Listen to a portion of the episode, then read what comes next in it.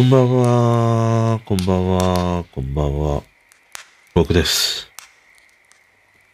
こんばんは。僕です。少しね、間が空きましたが、生きてね、おります。いや、あの、12月はなんかドタバタとしてしまって、まあ仕事もそうだし、忘年会みたいなものもそうだしね、2年ぶり、3年ぶりぐらいの忘年会は、ちょっと、例年の忘年会とは違うテンションがあるよね。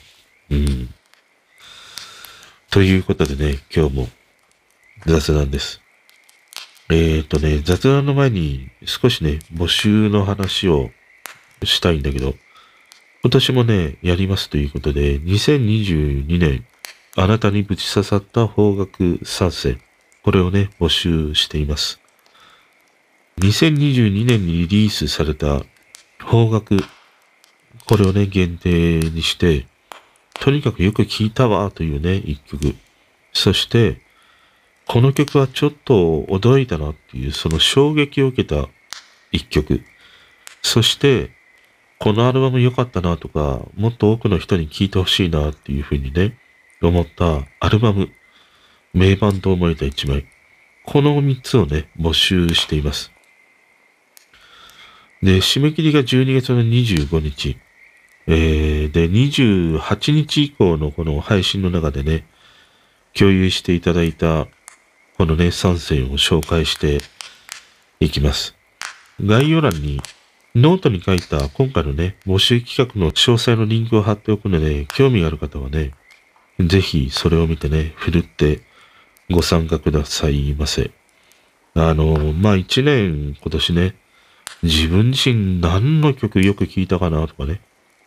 いや、ちょっとこの曲は衝撃的だったなっていうね、曲とか、また、なかなかね、このサブスクで聴くようになって、アルバム聴きをね、するということが、ヘッドの中にあって、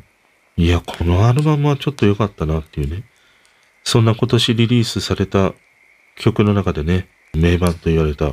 そんなアルバム。この3つをね、募集していますので、今年1年振り返り整理する意味でもね、ぜひ参加くださいませ。でね、この3回ぐらいの配信の中で、アンカーと Spotify のね、方だけがね、参加できる Q&A とか、アンケート機能みたいなものがあって、それをやってみたんですね。で、その結果が出たので、えーその話をしたいと思うんだけど、まずね、あの Q&A 質問箱みたいな感じのものなんだけど、前回の、あの、イエスノー枕、新婚さんいらっしゃいの。あの雑談会をしたものをね、聞いていただいて、えーいただきました。あの、サッカー期間中はね、ご主人はサッカーで盛り上がってるのを横目に、あの、冷ややかな目で見ておりましたとかね。あの、イエスの枕の、枕の面は、もう常に脳の面が向きっぱなしですというね、あの、お便りみたいなものをいただいて、いや、なんか、ちょっと、その夫夫婦の空気感というものをね、ちょっと思い出しましたね。俺の、俺のこの、何終焉間近な時の、あの、離婚に至るまでのね、時間みたいなものをね、ちょっと、ちょっとね、苦々しく思い出しましたね。でもこれさ、イエスの枕で言うと、いや、むしろ脳の面がずっと向いてる方がいいなっていうふうに思うんだけど、だってこれ毎日さ、イエスの面が表にあったら、なかなかにし、しんどくないですか？毎日イエスの面だよ。まあ、二人がイエスの面で向いてたらいいんだけど、どちらか片方がさ、常にイエスしかないっていうとさ、いやー、ちょっと、重苦しくない？っていうか、家に帰りたくないなとかさ、旦那さんの方で言うとね、奥さん側の方で言うとさ、いや、もうちょっと寝室行きたくない、もうこのまま、あの、キッチンで飲んだくれちゃいましょうかとかさ、思うんじゃないか？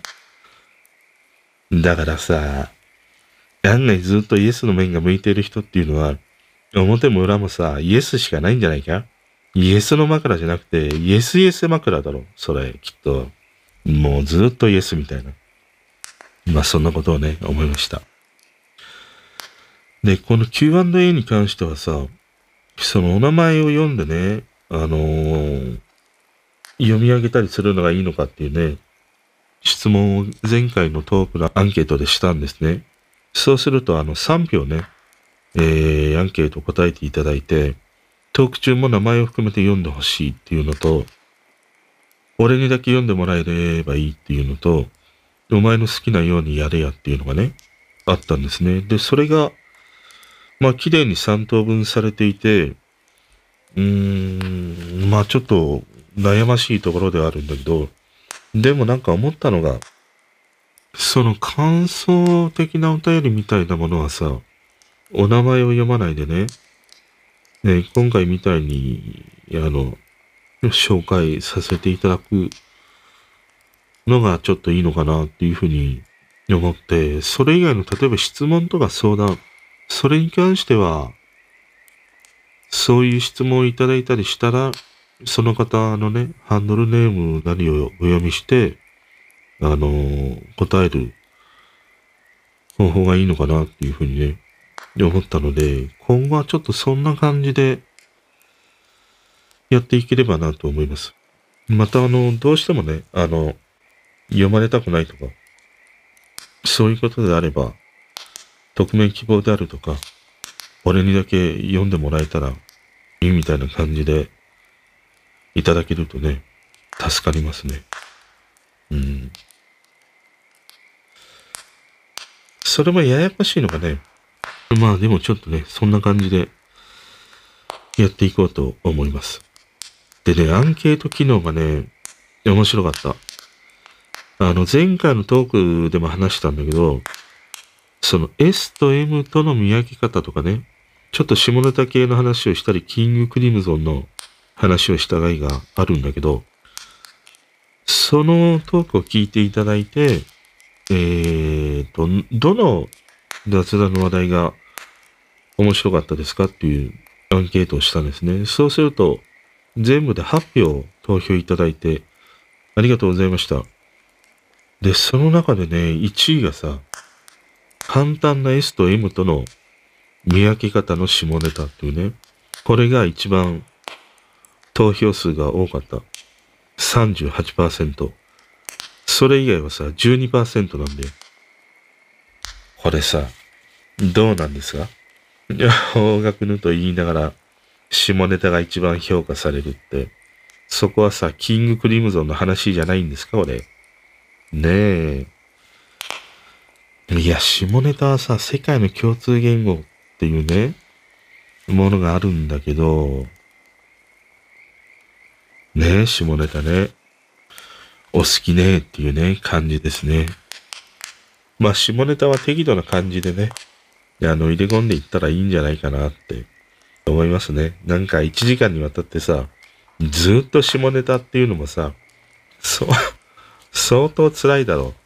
話してる方は楽しいかもしんないけど、聞いてる方はさ、嫌になっちゃうよ。これがなんか、ねえ、イケボの男の子なのか、その、セクシーな女の人なのか、女性なのか、のさ、声で、ASMR みたいな感じでさ、あんだ、うんだ、ひんだ、ふんだ、みたいな感じでね、言われてたら、まあ、1時間のトークも聞けるかもしんないけどさ、で、これだけね、なんか鼻にね、詰め物してるのかっていう感じでさ、話してる俺の声で、ASMR 並みにさ、下ネタ話されたらさ、いや、本当にもう、苦行でしかないだろう。本当に。だから、まあ、下ネタはね、適度にするのがいいんだろうなと思った。で、下ネタってさ、面白いもんで、その誰かと話してる時の下ネタって、どんどんどんどんその、下世話になっていくんだよね。で、それは、ね、言葉の会話のキャッチボールだからさ、その言葉に乗っかっていくとかね、そういうものもあるし、まあ逆に引くっていうこともあるんだけど、その意味では一人で話している下ネタっていうのは、なんかまだ自分をこう保てるからいいのかもしんないなって思ったりはね、しましたね。まあ、下ネタはね、程よい感じがいいよ。あ、俺、下ネタで言うとさ、あれ面白かったな。あのね、ジョイマンっているじゃん、お笑いの。なななな、ななな、なななな、下焼けとかさ、言う言うさ、お笑いの人いるじゃん。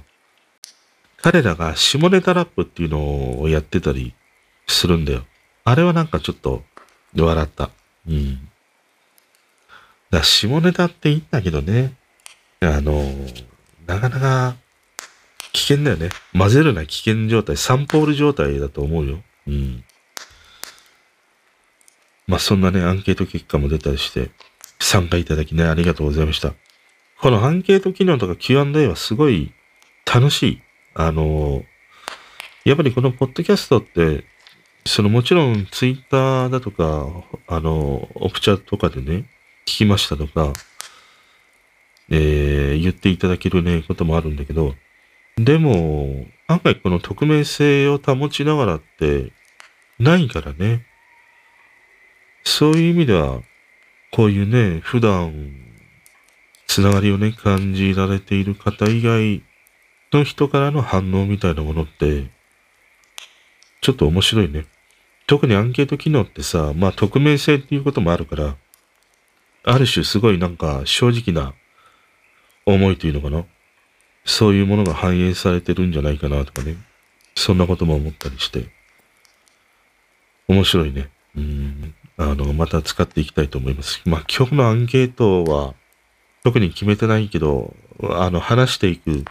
中でね、アンケートにね、使えそうな話があったらね、それをテーマにしたいなと思いますね。まあ、このアンケートにね、参加いただき本当にありがとうございました。で、話をね、していくと、うーん。やっぱりさ、鉄は熱いうちに打てじゃないんだけど、話したいと思った時に話さないとさ、もうなんか本当に熱量が下がってしまうよね。だからワールドカップのアルゼンチンの優勝もそうだし、M1 の話とかもそうなんだけど、やっぱりちょっと時間が空いてしまうとさ、すごい冷静な感じになってしまってね。うーん。なかなかあれだよね。すげえ話したいわっていう感じにならないのがね、あれだね。まあ、ただそんな中でもね、えーと、まずじゃあ、ワールドカップ。いや、これは歴史に残る、本当に試合だったよね、決勝ね。アルゼンチンとフランスね。で、これに関しても話したいことはあったりしたんだけど、なんか今こうしていざ話し始めると、いや、なんかあの熱量がちょっとね、冷めてしまって。ただやっぱり、歴史的瞬間に立ち会えたというのは、あるよね。多分今後もこのワールドカップが続いていく中で、この2022年で、あの、アルゼンチンが優勝してメッシがね、MVP で、最多得点か。あれがエムバペっていうさ、この結果というのは、いや、結構長くね、歴史に残る大会だったなって思うね。ねまあ日本の活躍もあったりもしたしね。うん。結果として最初は、いや、本当にワールドカップ今年あるんだ、みたいな。ちょっとね、その温度が低い低温から入っていったんだけど、終わってみたらさ、もう熱狂の渦になったわけじゃん。そう考えるとやっぱりこのワールドカップっていうイベントって、このある種地球上にある人間が作ったね、イベントの中では、やっぱりナンバーワンじゃないかなっていうふうに思ったね。オリンピックももうすごいんだけど、やっぱりオリンピック以上にこのワールドカップの、特にサッカー、これが人を熱狂させるイベントにおいては、もう最強なんじゃないかなって思ったな。様々なああいう国の国民の人たちの喜びよとか落胆とかね、ああいうものを見ると、やっぱこのワールドカップのサッカーってね、すごいイベントだなっていうふうに思ったね。で、まあアルゼンチンが優勝したのは本当に嬉しいし、もう本当にね、もう途中からちょっとやられたもんね。あの、あのメッシがさ、もう得点入れた瞬間に、いや、もうちょっと込み上げてくるものがあって。で、何よりもね、やっぱりかっこいいなと思ったのが、まあ最後表彰台っていうか、あの、セレモニーのシーンで、やっぱメッシのさ、ユニフォームがすごい汚れてるんだよね。あれがなんか、感動した。だってメッシってなんか、そんなにさ、ユニフォームを汚すほど、すごい果敢に、なんて言うんだろう、プレイするというか、ボールを取りに行くかね。そういうイメージがないんだけど、あの決勝見てるとさ、もうすごいじゃん。貪欲に本当にボールをね、自分でも取りに行くというシーンも随所にあったりもして、戦い終えたさ、メッシのユニフォームを見ると、本当に泥だらけなんだよね。で、ああいうメッシの姿にね、あの、感化されて、周りの新しい世代の人たちもさ、すごい活躍するっていうね。あのアルゼンチンの高回転ぶりっていうのはさ、いや、本当に見ててね、その一人のリスマみたいな存在がいると、で、なおかつその人が強い光を放てば放つほどね、あんな風にチームってまとまっていくんだなっていう。その力だけではなくて、やっぱりメッシの持っている人間性みたいなものがないとさ、どんなにパフォーマンスが優れていたとしても、やっぱり、チームというか、まあその下の世代の人たちっていうのは、ついていかないからね。そういう意味では本当に一つにね、まとまったなっていう、いいチームだったりしたね。うん。いや、本当に嬉しかった。で、俺今回のね、このワールドカップのさ、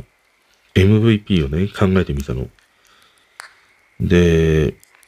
俺ね、今回のこのワールドカップの MVP は、まあ選手はいろいろいるよ。まあメッシがいたりとか、エムバペがいるとか、まあ日本なんかで言うと、三笘がいるとかさ、いろいろあるんだけど、でも俺今回のね、真の MVP、ことね、日本においてなんかで言うと、アベマのさ、藤田進社長。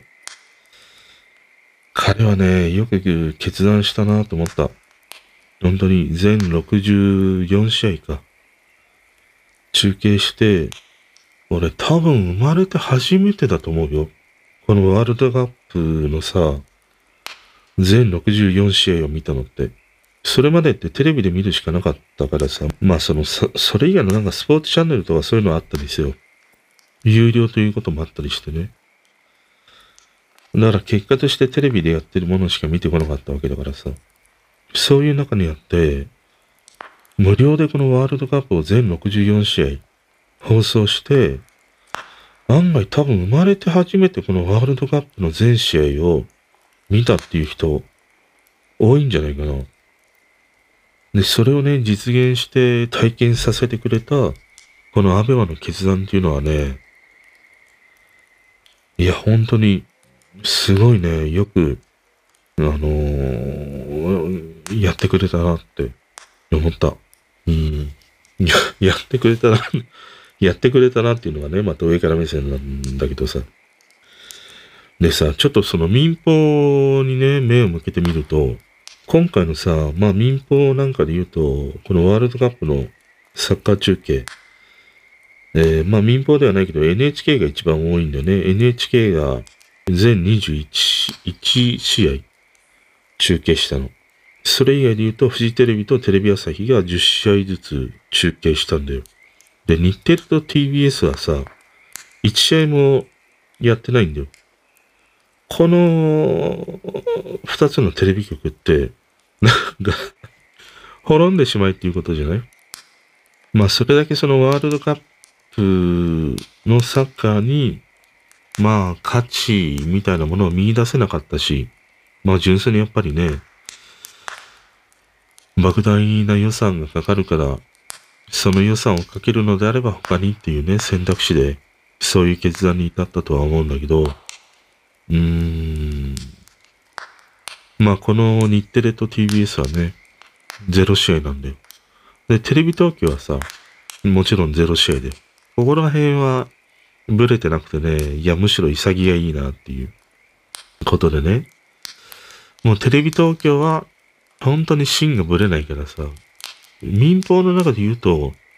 なんだかんだ言って、やっぱりこのテレビ東京の姿勢が、一番なんか、お得意がある感じがあってね、好きだったりはするんだよね。まあ、ただこういう民放がひよってね、中継しない中にあって全64試合、これをね、全部中継してくれた、このね、アベマの藤田社長の決断はね、いや、本当に良かった。もう俺の中ではね、MVP は藤田社長だね。で、あとこのホンダの解説のね、起用っていうものも当たったり、影山ちゃんっていうね、あのアイドルの女の子が出てきたりもして、また新たななんか発見もあったりしたよね。あの、ホンダが今回解説に登場したっていうのは、あの、やっぱり藤田社長とのつながりなんだよね。その藤田社長と仲がいいからさ、ね、解説やってくれないっていうことで、まあ藤田さんが言うならっていうことでホンダはね、ああいうふうに解説をやったっていうね、話もあったりして、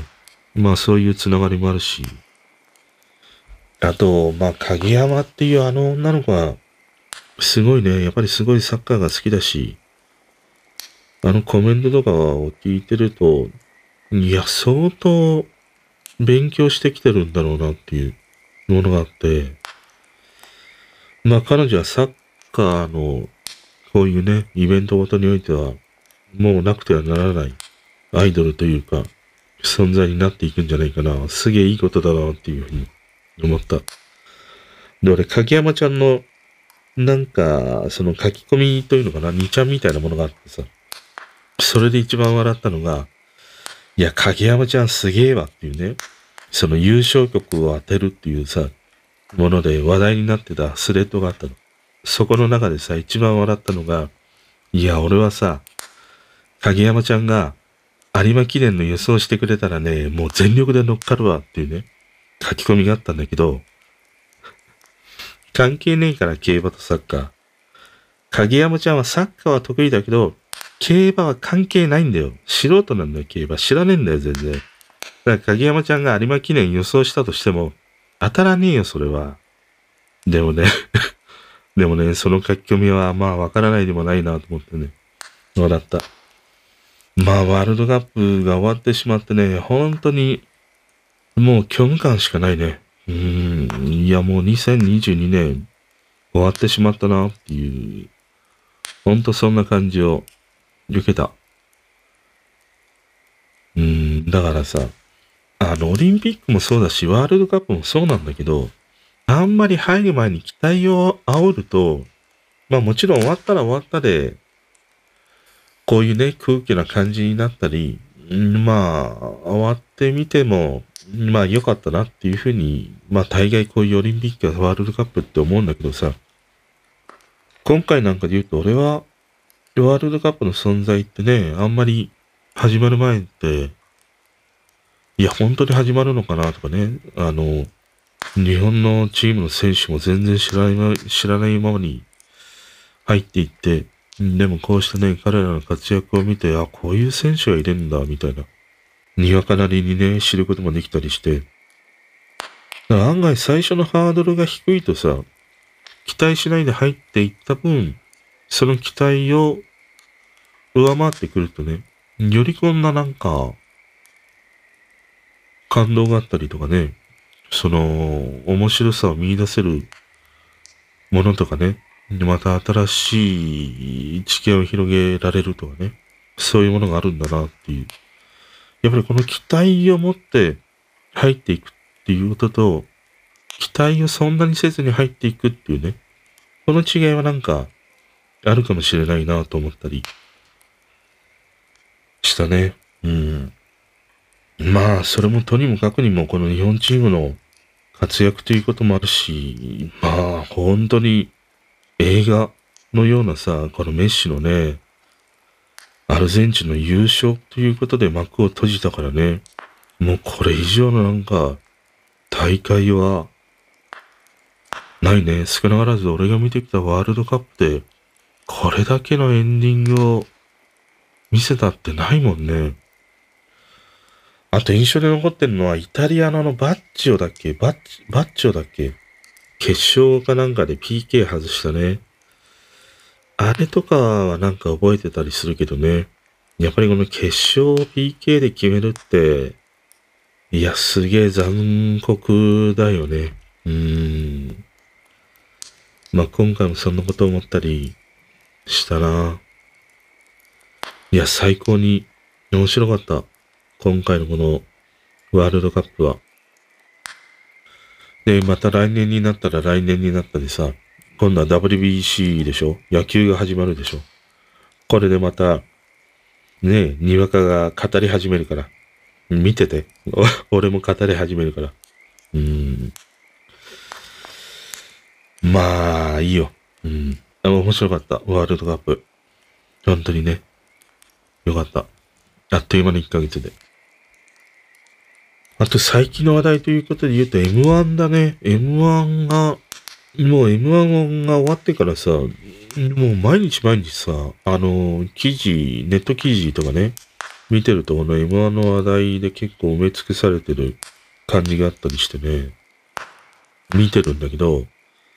一応 M1 はリアルタイムで毎年見るんだよね。で、まあ今年も見てたりしたんだけど、あのね、まあ去年もそうだったんだけど、やっぱりなんか俺、もう M1 ってあんまり面白いって思えなくなってしまったんだよね。で、それはそのお笑いの今の時代の流行りというか、トレンドの笑いがもう自分には合わないんだなっていう、その感じがあるからさ、今回の M1 を見ててもね、なんか俺はツボを全然押されなかったんだよね。で、俺がなんかすげえお笑いにもう鈍くなってしまったのかなと思って。体がもうさ、うん、老いてしまったのかなみたいな感覚的なものがね。で、ちょっと昔のお笑いを見てみたの。例えば、俺 B&B が好きだったから、B&B のさ、あの、もみじまんじゅうのね、ああいうお笑いとか見たんだけど、やっぱね、面白いんだよ。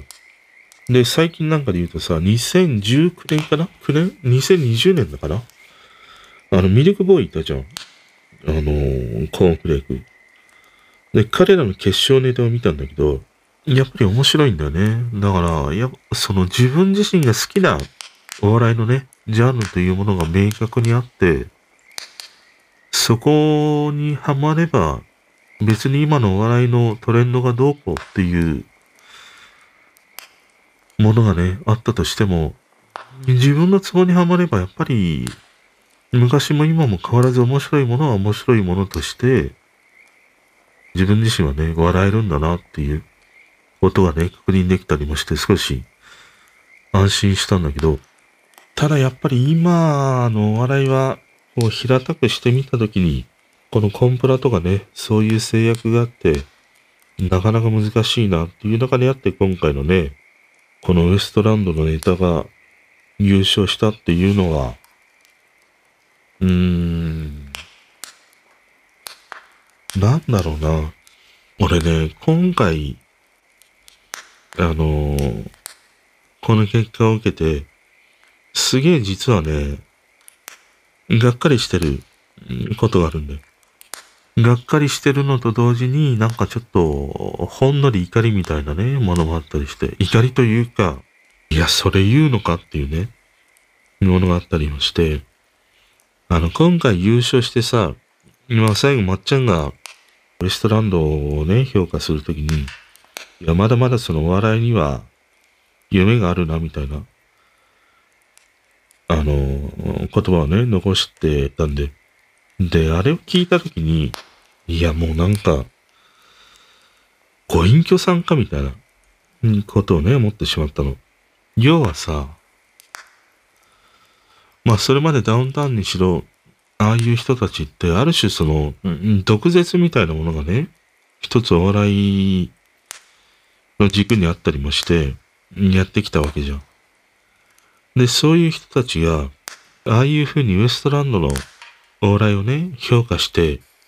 彼らの名前を挙げて優勝させるっていう、これがさ、なんて言うんだろう。その、もともと彼らがやってきたお笑いを、このコンプラの時代にやって彼らは、そのね、コンプラの壁を突き破ってやってくれたことに対しての評価だとは思うんだけど、でもさ、それを評価して面白かったと言うならさ、いや、お前らがやり続けないとならないんじゃないかみたいな。要はダウンタウンとかさ、ああいうまっちゃんとかさ、ああいう人たちが、そのコンプラに負けずにね、ある程度その戦っていくっていうことをしなければいけなかったんじゃないかっていうね。そんなこと思ったんだよね。だから自分のそのやりたいことができなくなった結果、ウエストランドにその笑いの夢を託すみたいなね。あの言葉がね、俺はすごい気になったんだよね。もうあの審査員の人たちはさ、戦わないんかみたいなことをね、すごい感じたの。あの、ほぼ一人だけでしょ。ウエストランド選ばなかったの。あとの人たちはみんなウエストランド選んでる。あの結果を見てさ、いやもうみんな隠居だなっていうふうに思ったね。うん。俺はね、それがね、すげえ残念だったな。もう、あの審査員席に並んでる人たちって、コンプラみたいなものと戦っていかないんだな、みたいなね。もうなんか、しょんべんするためだけについてるチンコみたいな感じでしかないんだな、とかね。そんなこと思ったりしたね。うん。で、あとすげえ記事になってるのがさ、ウエストランド以上に山田邦子が記事になってるのが、面白かったというか、うーん、ねえ、どうなん山田邦子のあの得点って、割と視聴者の感覚と近いんじゃないかなって、視聴者って言ったらあれだな。俺の感覚と割と近いなっていうふうに思った。やっぱり山田邦子があまり得点をつけてないものは、俺自身もなかなかね、全然ツボにはまらないっていうね、こともあったりもして、まあいろいろね、山田邦子の審査員うんぬんかんぬんっていうのは言われたんだけど、うん、まあでも、いいんじゃないかな。で、それ以上にさ、俺思うのはさ、あの審査員の人たちって、みんなさ、あの、嫌がってるじゃん。基本、審査員なんかやりたくないっていう感じがさ、すげえひしひしとね、伝わってくるわけだよ。それはその、まあ審査することでのその、後処理的なものもあるし、まあお笑いをその審査することについてね、どうなんだっていうね、自分がそれをできる立場にあるのかとかさ、そういう葛藤もあるとは思うんだけど、あれこそがさ、なんかお笑いに関しての答えなんじゃないかなっていうふうに思うんだよね。要はそのお笑いを評価してね、得点をつけて、あの、誰々が優勝でっていうのをね、決める、ああいう M1 みたいなスタイルっていうのが、いや、お笑いに本当にハマっているのかっていうことだよね。なんか今一度、よくよくなんかそこを考えてもいいようなね、時期でもあるんじゃないかなと思ったりもしたね。その毎年恒例で M1 って、すごいね、テレビ局にとっては大きなコンテンツではあるんだけど、でもあのお笑いをこう審査し得点付けすることってね、あの審査員の人たちがさ、あれだけ、ある種こう嫌がるものがね、ありありと見えてくる。それでもやらなければいけないっていうさ、それって、やっぱりなんか、お笑いの本質とはすごいずれてるわけじゃん。お笑いって、まあ、お笑いを語るほどね、あれではないんだけど、でも俺が思うお笑いって、その人それぞれにやっぱり違うからさ、そういう意味ではね、その人にとってそれが面白いと思えれば、それでいいだけであって、それをその相対的にああいう得点付けをしてさ、評価するっていうことが、そもそもなんかね、よりそのお笑いをめんどくさくしているというのかな。だからあのウエストランドのね、ネタにもあった、このお笑いをなんか考察してみたりアドバイスしてくるっていうね、わけのわかんねえさ、あのトンチンカンがいるわけじゃん。まあ、その一人でもあるのかもしんないね。俺もそうなのかもしんないんだけど。でも俺も別にお笑いネタの細かいところはさ、あれこうであれがああだったらいいなとかさ、そんなことは言わないんだけど、あの M1 っていう仕組みがね、どうなのかなと思ったね。で、なおかつああいう審査員の人たちが、本当にやりたがらない、気が重いっていうね、ああいう顔をしながら審査をしてる、この M1 というさ、要はイベントごとがね、どうなんだろうなって思うね。うん。まあなんか今回はね、このウエストランドの優勝によって、今コンプラとのせめぎ合いみたいなね、記事が溢れてたりはするんだけど、俺はそこよりもそのお笑いを評価した、あの審査員席に並ぶ面々がね、いやもう戦わないんだみたいなね、そんな感じがあったりもしたし、あの気が重い感じでね、審査している姿を見たりするとさ、いやなんか、お笑いにね、点数付けをするって、その番組的にはね、盛り上がるんだけど、どうなんだろうなってね、思ったりしたね。まあ M1 はそんな感じですね。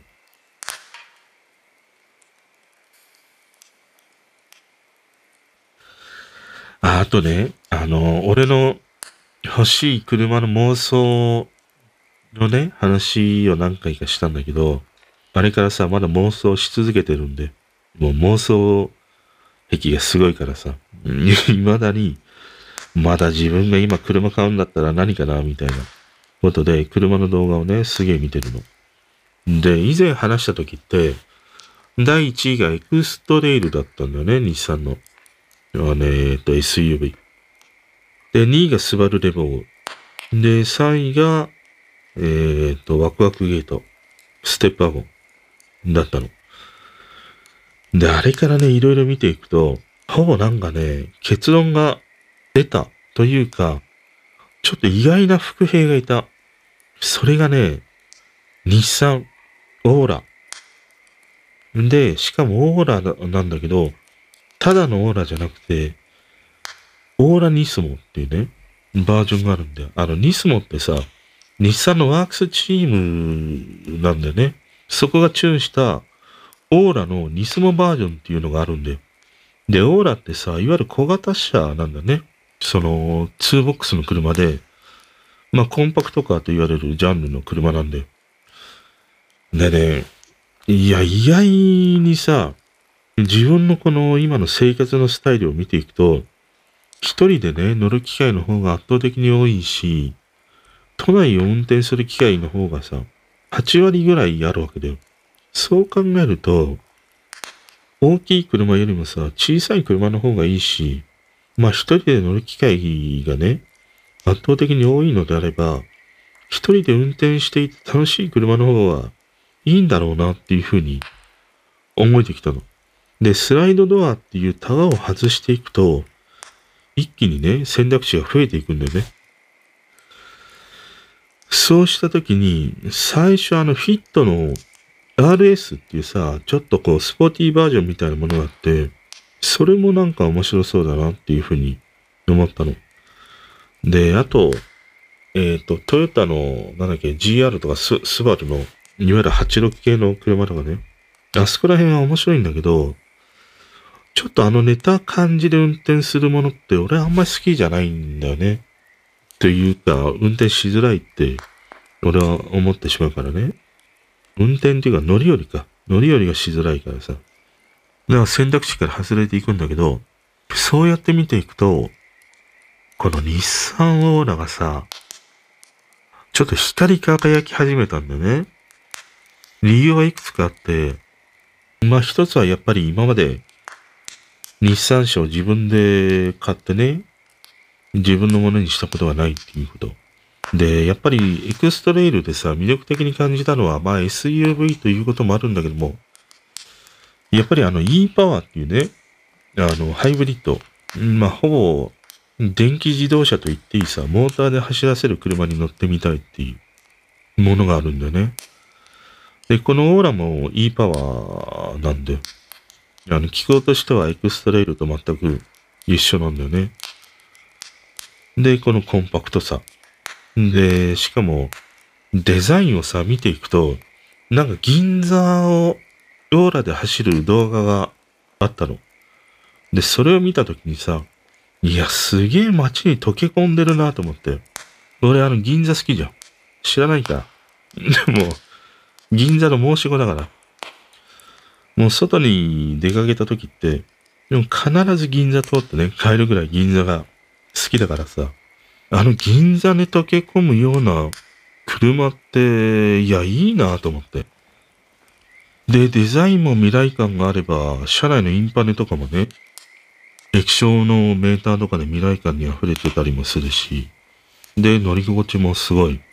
車内が静からしいんだよね。その二重ガラスで防音対策もしてあったりもして、外の音も入ってこない。で、モーターで回ってる時なんか、まあ、ほとんど車内に音がしないっていうね、ああいうものを見てたりすると、いや、いいなっていう。その上質な音のコンパクトカーみたいなさ、そういうコンセプトであったりもして、で、いいなと思い始めたの。で、車内も割といい感じなんだよね。しっとりしているというか、落ち着いているか。し しっとりじゃないね。落ち着いた感じの、あの、車内にもなっていてね。いや、オーラいいな。で、調べていくとさ、オーラにさ、ニスモバージョンってあるんで。で、ニスモバージョンって、そのモーターのなんかタイミングみたいなものを変えていて、まあ少しアクセルを踏むだけでも、まあその、出足が速いとかね。あの、ちょっとチューンがされてるんでね。で、足回りとかもさ、少しその、ニスモ用に補強されてたり、あの、なんだっけ、スプリングとかああいうものをね、調整されたりもしていて、で、あと車内とかもニスモバージョンになってたりもするんだよ。で、外装もエアロがついてたりもしてね、すげえちょっとやんちゃな感じなんだよね。でもさ、なんかすげえかっこいいんだよ。っていうかかっこよく見えてくるんだよ。で、走っていても楽しいし、車内も、まあまあね、いい感じで落ち着いてるし、いいパワーだし、そこら辺を総合していくと、いやもうオーラニスモしかないなというふうに今はね、もう思えてきた。本気でちょっとオーラニスモは欲しいね。だから今の車がまあ車検なのかなんかそういうタイミングが来た時って、いや本気でちょっとオーラニスモはね、第一の選択肢に入ってくるね。うん。たださ、値段が可愛くないよ。もう全然小型車の値段じゃないのね。オーラニスモとか、まあそのセルフ見積もりでネットで見積もりできるんだけど、やってみると、まあ自分が欲しいオプションとかつけるとさ、だいたい乗り出しで、乗り出しで350、60くらいするんだよね。小型車で350、60ってさ、どうなのと思って。で、この値段を考えていくとさ、例えばあの、三菱のアウトランダーの PHV とか、国とか都とか、そういう助成金をね、使っていくと、まあ、グレードによるけど、300万円台でね、買えそうな、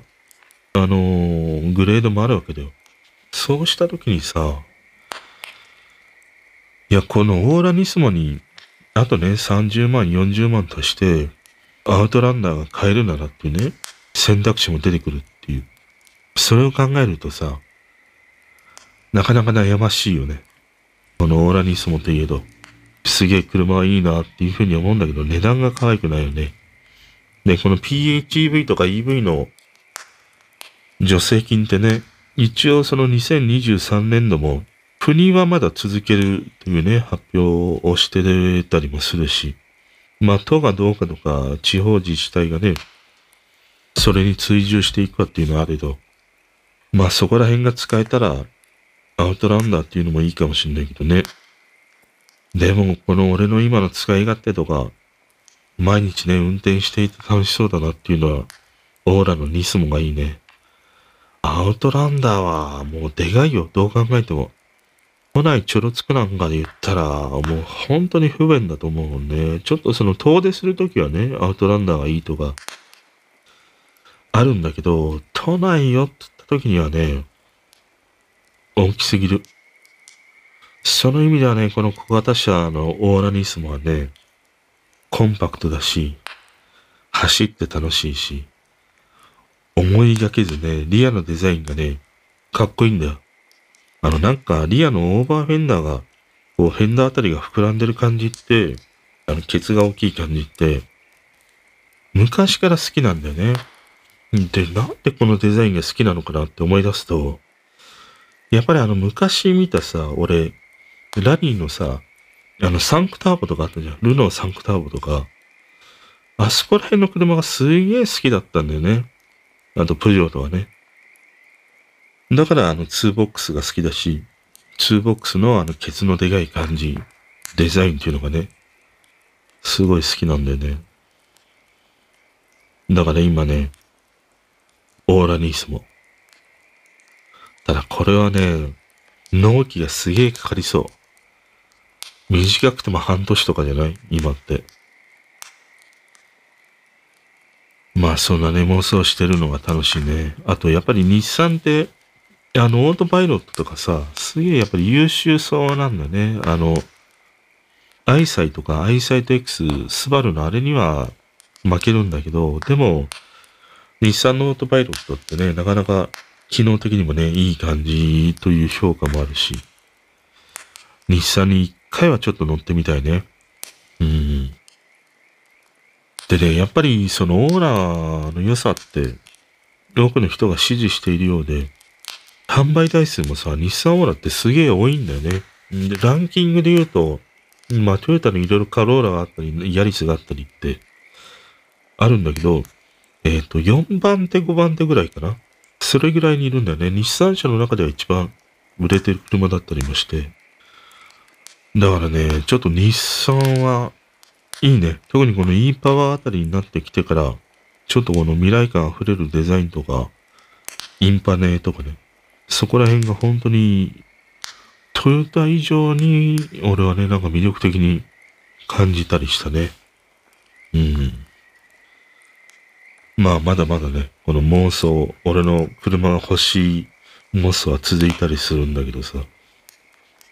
もう最近はね、オーラニスモの動画ばっかり見てます。そしてね、今日の一曲ということで言うとね、えっと、昨日、一昨日あたりかな配信が始まったりしたんだけど、またね、K-POP、ニュージーンズのね、新風ですね。ディトっていうね、新譜が出たの。で、これはね、あの、またさらにね、一段、K-POP の新しい時代を感じさせてくれるようなね、曲だったな。いや、また、えげつない曲を出してきたなっていう印象だね。特にね、MV がさ、A バージョン、B バージョンって、二種類ね、作られてるんだよね。で、このニュージーンズって割と MV を何パターンも作るっていうね、手法を取ってたりもするんだけど、この A バージョン、B バージョンが、うーん、まあ今風に言うと、ものすごいエモい作りになってるんだよ。で、それに加えて、そこに描かれている、うん、ストーリーやメッセージみたいなものを、こう思わず掘り下げたくなるようなね、要素がすごいてんこ盛りにあったりもして、まあやっぱり何度も見たくなるようなさ、そんな MV になってたりするんだよね。で、曲自体はね、ボルチモアクラブダンスそれを、まあ、現代に、えー、置き換えてね、再構築したみたいな、あの、説明文があったりして、このボルチマークラブダンスって、ダンスミュージックの、まあ、ブレイクビーツと言われるね、ジャンルの曲で、そのヒップホップとかさ、ああいうものがベースで、その小刻みにこうスタッカートでね、刻んでいくリズムというものが特徴の曲なんだよね。俺初めてこの曲を聴いた時にさ、真っ先に思ったのはなんか平井堅っぽいなっていう風に思ったの。このスタッカートで刻んでいくリズムがさ、その2ステップではないんだけど、あの平井堅のキスオブライフのような2ステップ感と、あとこの、まあ MV からの印象なのかもしれないんだけど、あの平井堅のさ、楽園でね、彼が一躍スターダムにのし上がった時のような、あのなんか泥ついた感じというのかな。その、思いっきり用じゃなくて、かといってすごいその、鬱に入るほどいいんじゃないっていう、その、程よい鬱感っていうのかな。そういうものがね、あの、あったりもして、最初聞いた時に、あ、なんか平井堅っぽいなっていう印象をね、俺は受けたの。でね、まあ何度もこの曲を聴き直していくうちに、あの、やっぱりね、いいんだよね。その、知らず知らずのうちにこのクラブミュージックみたいなものって、まあ80年代、90年代ぐらいのね、ものをモチーフにしているということなんだけど、少なからず自分がやっぱり聴いてきたさ、音楽の要素も入ってたりするから、新しいものでありながらもやっぱりそこに懐かしさみたいなものがね、すごいあったりもして、だから、まあ耳馴染みもいいんだなっていう。ことをね、思ったりしたの。でね、もう一つ思うのが、このね、MV の見せ方が、いや、本当にうまいなと思って。で、俺ね、その今までの K-POP と決定的に違うなっていうふうに思ったのが、うーん、なんかさ、その今までの K-POP って、まあ、ブラックピンクとかね、ああいうその TWICE とかメジャーどころしか、あの、知らないんだけど、ああいうものを聞いていると、ものすごく俺が持っている K-POP の印象って、すごい攻撃的でね、うん、その、キャッチーで、なんて言うんだろう。うーん、その特徴づけること、印象に残ることこそが正義というのかな。だからすごいさ、その、うん、攻撃的に、なんかスカットミサイルをね、何発もこう撃たれているような、そんな感じなんだよね。だからインパクトにも残るし、うーん、まあ本当に、毎回新しくね、出てくる K-POP の曲って、いや、なんかすごいな、みたいな。そのある種の力技感みたいなね、ものがあるんで。で、そういうものに触れるたびにさ、ああ、面白いなとかさ、いいなっていうふうに思いながら、正直俺はさ、なんか、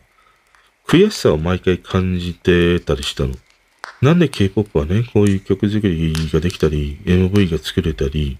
まあその世界に打って出れるんだろうっていう。で、一方で日本ってなかなかそれがね、立ち行かないというか、できないっていうね、この歯がゆさみたいなものがあって、なんかその K-POP を聴くたびに、俺はなんかその悔しさみたいなものをね、感じてたりしたんだよね。でもこのニュージーンズを聴き始めるようになってから、まあ最初聴いたのがあのクッキーというね、曲で、で、それからハイプボーイとかさ、いろいろ彼女たち4曲ぐらい出してデビューしたんだけど、で、今回のこのディトっていうね、曲を聴いたりもして、要はそういうその悔しさみたいなものが湧いて出てこないんだよね。感情として出てこないんだよね。で、この感じがちょっと不思議だなっていうふうに思ってさ、なんでなんだろうっていうふうに思うと、多分ね、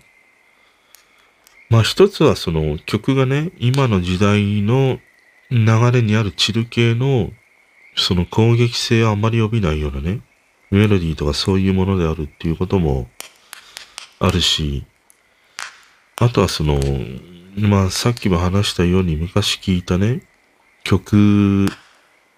を、うん、まあある種、ベースにしていたり、オマージュしていたりっていうね、ものもあったりするから、あの、俺ぐらいの世代からすると、どこか懐かしく感じるというね、ものもあったりするし、あまりにもなんか今の音すぎるとさ、やっぱりインパクトはあれど、なかなかちょっと攻撃的でしんどいっていうね。その中にあって、このニュージーンズの曲って、そういうその、懐かしさみたいなものがあるからね、なんかいいなっていうことがあったりしてね。で、やっぱり思うのがね、特に今回のこのディトっていう曲というか、まあ、MV を含めて見ていくと、あの、まあ前の話じゃないんだけど、やっぱり哀愁みたいなものがあるんだね。悲しみみたいなものがあって、この悲しみの感情というのがさ、そのなんか強く攻撃的な感じというものから、その、出してね、その人は悲しみを持って、なんて言うんだろう、生きているというか、過ごしているんだみたいなさ、その、ガールズポップではあるんだけど、なんかニュージーンズには、なんかそういう悲しみみたいなものがね、あるのかもしんないなって、特に今回のこの曲とかね、MV を見てたりもして、思ったんだよね。で、この悲しみの感情ってさ、割とその、俺世代なんかで言うと、持ってるね、その感情であったりもして、まあ、なおさら、そういう悲しみってわかるよなっていうね、世代にもなってきたりして、そこら辺がその今までの攻撃的で煽るような K-POP から大きくね、変わったのかなっていう。だから、変にその、K-POP を見て、いや、ちょっとこう、日本でまだまだ頑張んなくちゃな、みたいなね、そういうなんか、ああ、枷みたいなものからね、解き放たれた感じがあって、そのフラットに聞くことができるね、K-POP だなっていう。それがね、なんかこのニュージーンズっていう彼女たちの俺は K-POP における新しさをね、感じるんだよね。で、ただこの悲しみみたいなことって、15、16の女の子たちが、悲しみの感情って言ってもさ、うん、まあなかなか表現できたりわからないっていうね、感情でもあるわけじゃん。そうしたときに、やっぱりこの彼女たちをプロデュースしているミン・ヒジンっていうさ、あの、女性プロデューサーがいるんだよ。で、どうもやっぱりこの彼女がね、このニュージーンズの色というかそういうものを全て決めてるんだなっていうことがあって、で、俺、この彼女にね、ちょっと興味を持って、いろいろこう、掘っていくと、分かってきたのが、このミンヒジンっていう人はさ、もともと、そのデザイナーみたいな立ち位置だったのかな？あの、少女時代とかさ、あと、ああいう彼女たちの、あの、少女時代のカラージーンズだったじゃん。カラフルな色のジーンズを履いて、出てきたじゃん。まあ足を強調してね、足をきれいに見せるみたいな。そういうそのデザインコンセプトで出てきたっていう。あれをデザインコンセプトを作ったのはこのミンヒジンっていうね、彼女だったりするんだよ。だから最初はその、まあデザインチームの一員としてね、入ったりはしたんだけど、まあそれがどんどんどんどん評価されていって、様々なさ、ガールズグループとかボーイズグループのプロデュースをするようになっていったんだけど、もともとがその SM エンターテイメントっていう、あんまり俺、事務所はちょっと詳しくないからわかんない、やっぱり大手は大手のその事務所でね、そういうふうに彼女の力が認められていって、どんどんどんどんその仕事を任せられていく。その中にあって、あまりにも忙しくてさ、もうちょっと心が病んでしまうようなね、ことになっていくんだよね。で、その事務所をね、辞めるに至る。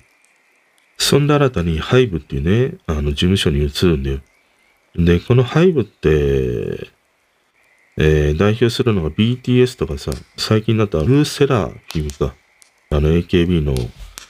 山脇桜がいるね。あの、ガールズグループ、今年の紅白も出る。あと、まさに今日ね、発表があった平手友梨奈。あのー、彼女。彼女もこのハイブ参加のさ、まあ新しい事務所にね、えー、移籍するみたいな発表もあったりして、まあそこに移って、NewJeans だけの事務所を設立するんだよね。それが ADOR っていうね、事務所なんだけど、まあその事務所の彼女は代表も兼ねていたりまして、要はその彼女は今まで SM エンターテインメントの中で、まあ一人のスタッフとしてやってきたわけでね。でも今度は自分が代表になって自分のある種、まあ色でこの NewJeans をね、プロモーションできていくっていう、今立場にいるんだよ。そうすると、今回のね、この Ditto っていう MV を見てて思うのが、この MV はさ、 NewJeans が5人組なんだけど、6人目の NewJeans みたいなね、打ち出し方をしてるの。で、MV の中で手を、まあ、骨折したかなんかで、包帯を巻いているね、女の子が、終始ビデオカメラを回しているっていうね、シーンが描かれてたりするんだけど、要はあれが誰なのかみたいなね、考察があったりするんだけど、今回ね、こうして、ミン・ヒジンという人を掘っていくと、あのディドっていうね、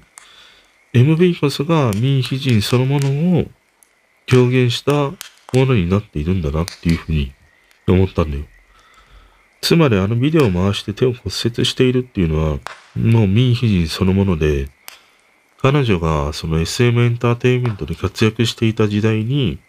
なんか、その心の痛みとかね、疲れみたいなものを、ああいう手を骨折しているみたいな描き方で演出したり、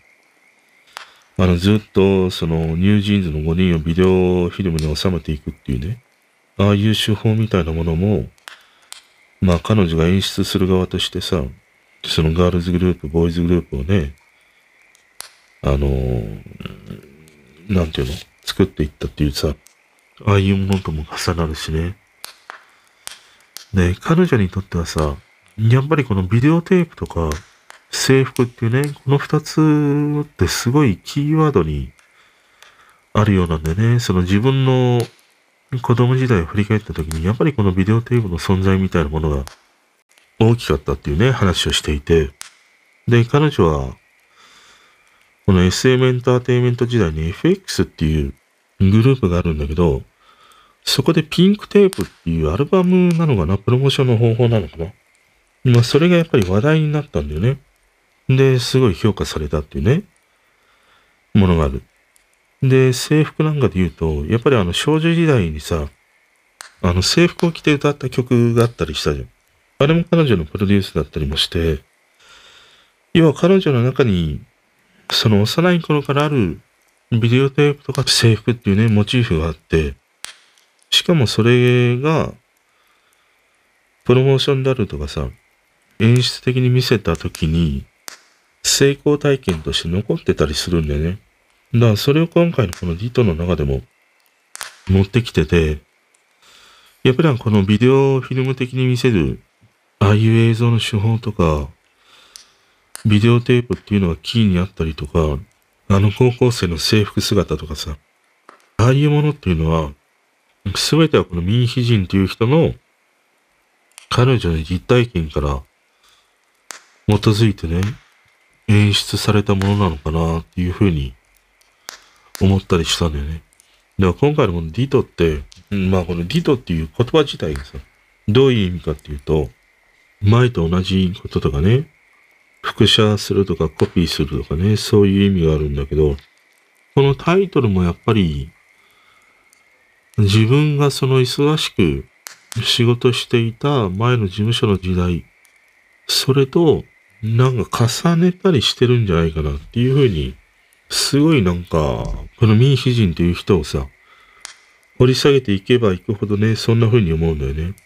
で、その彼女が言ってたのが、自己証明を、うん、するっていうね、話をしてたんだよね。その自己証明っていうのはさ、ずっと続いていくんだっていうね、話をしてたんだけど、やっぱりこの彼女自身は、ニュージーンズを通して、自分をこう、証明していくというか、残したいというかさ、そういう思いがあるのかもしんないなっていうふうに思ったんだよね。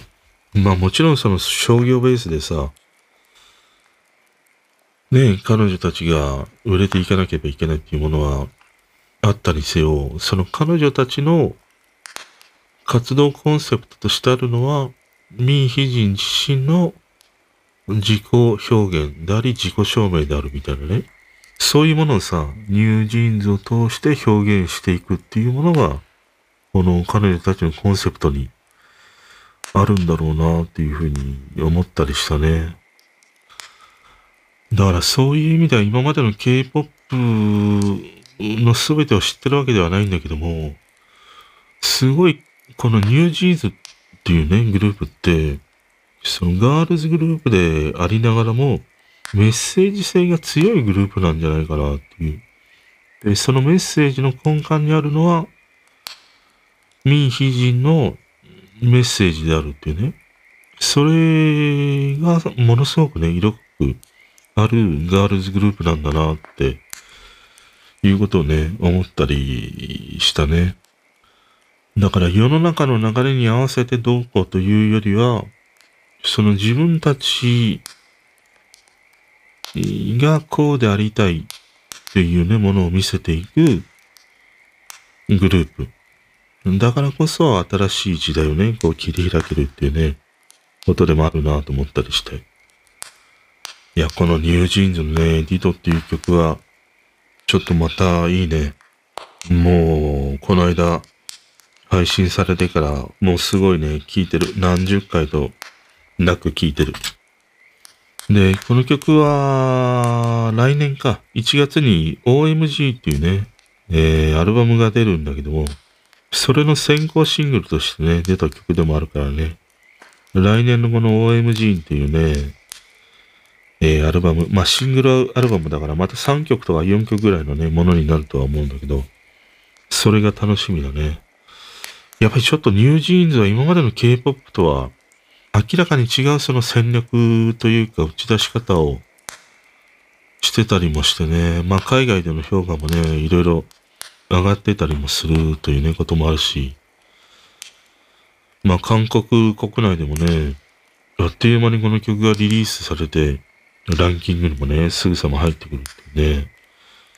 やっぱり今勢いがものすごくあるグループだったりするね。まあ今日の一曲ということではね、このニュージーンズのね、ディトという曲の話をね、してみました。いや、ちょっと楽しみだね。うん、ニュージーンズは。あとはね、軽い感じで言うとね、うーん。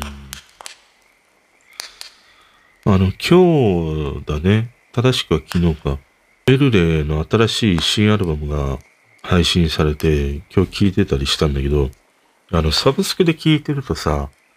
アルバム聴いて、あの、見ないじゃん。なんて言うんだろう。ポッケーとか、まあテーブルに置きっぱなしじゃん。スマホなり、タブレット。それで聴いてるとさ、まあずっとエルレイのアルバムなんだろうなっていうふうに思いながら聴いてると、なんかちょっと違うなっていう、その切り替わる瞬間があるじゃん。で、Spotify あたりで聴いてるとさ、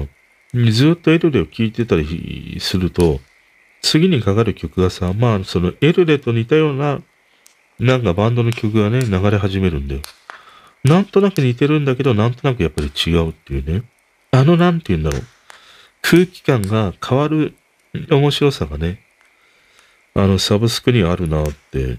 ちょっと思ったりしたね。うん。あの、CD とかさ、レコードだと、もうそのアルバムなりを聴いてたら、最後の曲が終わったらさ、終わるわけじゃん、それで。でもサブスクの場合って、続いて流れていくわけじゃん。で、エルレが終わったら誰々みたいな。またエルレではなくて、違う傾向のものがさ、流れてきたりもするから、あのなんか空気感が変わる瞬間がね、ちょっと面白いね。うん。あとね、今日トレンドにもちょっと上がってて、あのー、国立国会図書館のさ、デジタルコレクションっていうのがあるんだよ。で、国会図書館ってあの、ネットでも検索ができるんだよね。その国会図書館にある雑誌とか本、どういうものがあるのかっていうのを検索して事前にね。で、それで、まあ国会図書館でさ、出し出してもらえるとか、まあそういう機能があったりするんだけど、このオンラインがさ、久しぶりに見たら、すげえ刷新されててさ、見やすくなってんだよね。で、この、デジタルコレクションって、俺も知らなくて今回初めて見たんだけど、その全部ではないんだけどもね、デジタル化されてさ、家でも見れるんだよ。すんげえ昔の本とかね、ものとかがさ、デジタルで見れるの。いや、これはすごいなと思って。だからかなり昔の文献とかね、あの、調べたいとか見てみたいっていう人はね、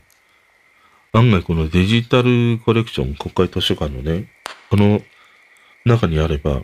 自宅にいながらにして見れるというね、ものになってたりするんだよ。これはすごいね。もうすべてのさ、本とか、まあそれは難しいか。まあある程度ね、時間経った本というのはね、こういう風に公開してくれたりして、多くの人にね、共有できるっていうのは、ものすごくいいね。国会図書館はね、本当にいいよ。あの、東京とか、まあ、関東圏に近い人は、概念国会図書館って行ってみると、本当にあの、ドラマのセリフにもあったんだけど、図書館って本当にさ、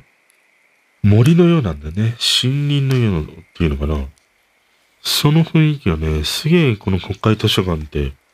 あったりするんだよ。すごい広いしね。まあ今改築されてどうなってるかちょっとわかんないんだけど。俺が昔よく行ってた時はね、すんごい新刊の方が好きでね。本当にいいんだよね。うーん。いや、なんか、いいね。あと基本的にさ、国会図書館って日本で発売された書籍もそうだし雑誌もそうなんだけども、すべてね、あの国会図書館にあるんだよね。だからなんか廃盤になってしまった雑誌とかあるじゃん。ああいうものも案外国会図書館に行くとね、見てたりもするからね。だからそういう意味ではなんか、本って、まあそのデジタルでね、読めるというものはあるんだけど、なかなかさ、まあ買えないなとかさ、高いなとかさ、思うこともあるじゃん。で、読んでみて面白くなかったらみたいなこともあるんだけど、まあ関東済みの人もそうだし、まあ関西圏にも多分あると思うんだけど、こういうね、大きな図書館に行くと、廃刊になったり、廃盤になったりしたね、あの雑誌とか書籍もあったりするので、えー、行けばね、見れたりもするからね。うん。面白いよ、本当に。あっという間に一日潰れちゃうね。まあ、この国会図書館のね、デジタルコレクションが、インターフェースが変わって、見やすくなったっていうね、記事を見て、見てみたら、確かにね、すごい使い勝手が良くなってた。おすすめだね。あとまあ、いいのが暴れてるね。うん、やめるのやめないのってね、アンケート機能でやってたりするんだけど。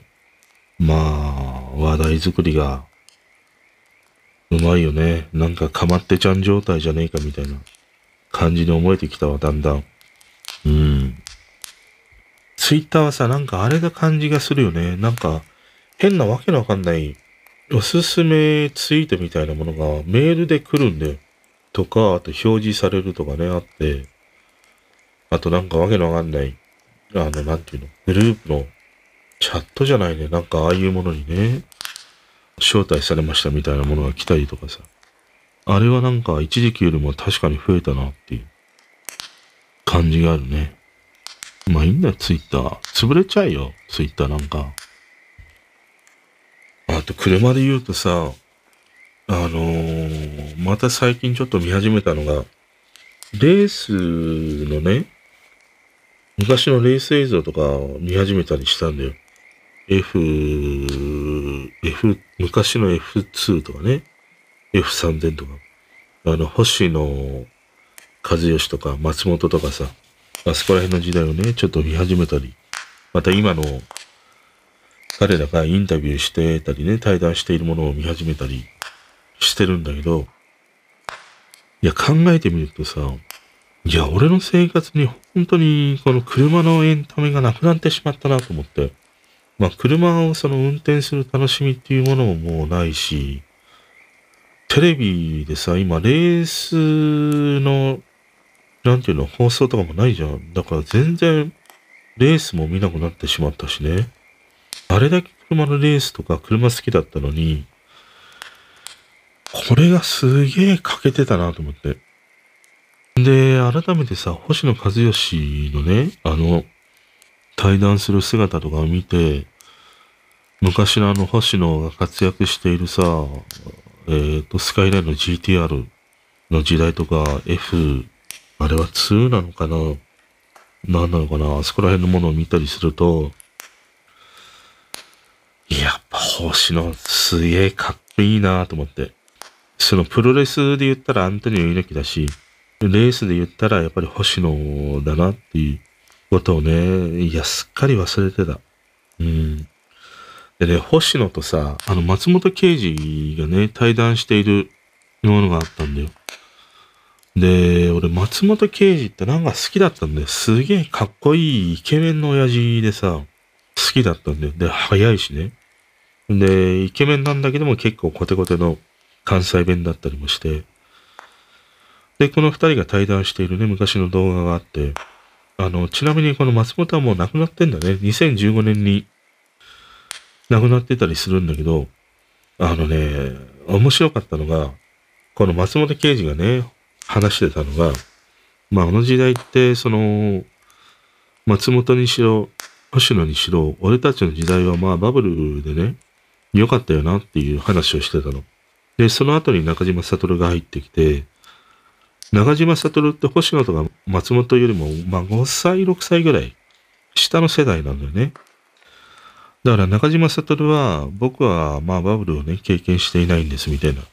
話をしてて、ただまあ中島はさ、F1 に行ったじゃん。そしたら松本がさ、いやー、あいつだけは、まあホンダのね、あれで F1 に行ったけど、まあ、あいつはそんな速くなかったからな、みたいな、ことをね、まあ親しいからこそということもあるんだけど、話をしてたの、星野と。で、この感じがさ、あの、重なったなと思ったのが、プロレスで言うとさ、高田信彦なんだよ。高田信彦もグレイシーとやったじゃん。で、あの時に、その、まあ、高田負けてしまうよね。2回とも負けてしまうわけだよ。ヒキソンに。で、あの時の高田って、まあ、いろいろね、背景があったりもして、まあ、あの、運営が難しいというね、自分の団体もあったりもして、まあだからあの、ヒクソンとね、やらなければいけないみたいな背景はあるんだけど、でも猪木とかから言わせるとさ、いや、プロレスの中でもね、一番弱い奴が言ったからね、まあ負けて当然だろみたいな話をしてるんで。いや、それとすげえ似てるなと思って。だから、猪木に対しての高田であり、この松本に対しての中島悟みたいなね、ものがあったりして、いわゆるこういうそのレースの世界にしろ、プロレスの世界にしろ、こういうね、圧倒的に強い先輩がいて、で、それをこう乗り越えていくね、また新人みたいな人がいて、もう力が全てみたいなところじゃん。早ければ上に上がれるし、強ければ上に上がれるっていうね、こういう場所にあってはさ、うん、まあやっぱりその先輩たちをなかなか、こいつは良かったとかすごかったっていうふうにね、言わせるのって、いや、すげえ大変だよなって思ったりしたね。だから、なんかその高田と中島悟のさ、あー相違点みたいなものがあったりしてね、聞いてて面白かったね。あとね、この松本の言葉でさ、俺すげえ覚えてるのが、あの、俺はね、その首都高で、100キロぐらいまでであれば、ん絶対にあの、事故らない自信がある。その時も、水を入れたコップをダッシュボードに置いても、こぼさないで首都高を回れるだったかな。そんなような話をしてたんだよ。で、当時それを聞いて、俺もすげえ真似したことがある。あの、缶コーラダッシュボードに置いて、首都高を走るんだけど、あっという間にこぼれるんだよ。あっという間に倒れてね、ダッシュボードがベトベトになるっていうね、こともあったりして。だから、まあ、松本とか星野とか、この中島悟が、ねえ、同じ時代に走っていたわけでは、それに鈴木あぐりがいたりとかさ、いや、すげえなんか、きらびやかなね、スターがいた時代だったなと思って。まあもちろん今は今でいるんだろうけど、今は全然もうレース見なくなってしまったからね、それこそサッカーと一緒でさ、今どういうレーサーがいるのかなって知らないからね、でもちょっと見てみるとね、F2 で活躍しているレーサーもいたりもするし、新しいね、次の時代のレーサーもいたりして、いや、ちょっとレース見てみたいなと思ったね。うん。やっぱりね、このレースって、面白いね。ああ、見たい。今何で見れるんだろう？ダゾーンとか入れば見れるのかな？ダゾーンとかちょっとお試しで入ってみようかな。レースシーズンになったらね。最近なんか車の動、まあ車つながりでね、始まって、ラリーの動画とか、この少し前のね、動画とか、あとフォーミュラ E だっけ？あの、電気エンジンで走るさ、F1 みたいなレースがあるんだけど、ちょっとなんかあれなんか見てるとさ、もう、あれみたいだよね。あの、チョロ Q じゃなくて、あの、ミニ四駆の世界でね、ミニ四駆でモーターで走ってるようなさ、あの、あれがそのまま大きくなったのがフォーミュラー E みたいな、電気自動車のレースがあったりもしてさ、いや、なんか面白いね。レース、ちょっと面白いなと思って見たね。うん、なんか俺の、この娯楽のエンタメに抜けていたのが車だなっていうのをね、ちょっと思い出した。うん。あ、とさ、中田翔っているじゃん。中田翔。あのー、なんか清原の次を継ぐようなっていうね。で、俺さ、日ハムの印象しかなかったんだけど、中田翔ってさ、今巨人なんだね。驚いたんだけど。中田翔巨人なんだと思って。俺はもうすっかり日ハムのイメージしかないからさ、記事になっててね、中田翔が巨人でどうのこうのみたいな記事があったりして、しかももう2年目、2年目なのね。もう去年かなんかに移籍してたんだね、巨人にね。知らなかったわ。ということで今日はここら辺にしときましょう。またなんかアンケートは、えーと、整理をしながらね、つけてると思うので、ぜひね、アンケートが載ってたら、ご参加くださいませ。あと、引き続きね、冒頭にも話した、年一年あなたにぶち刺さった方角参戦。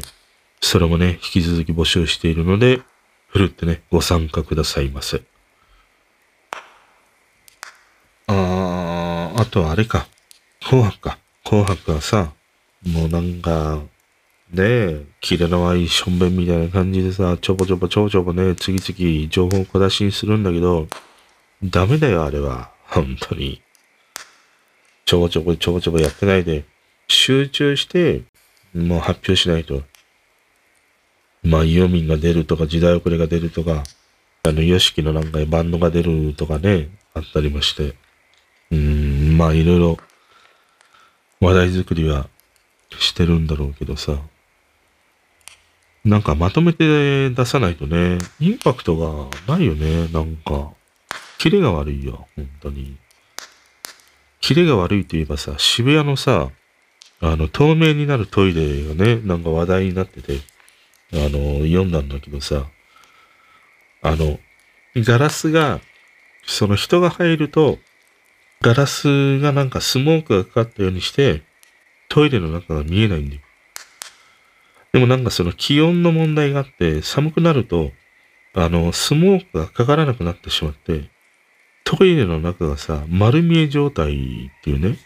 ものがあったりしたんだけど、意味ねえし、わざわざさ、ガラスで見えるようなトイレ作る必要ねえだろ、一切。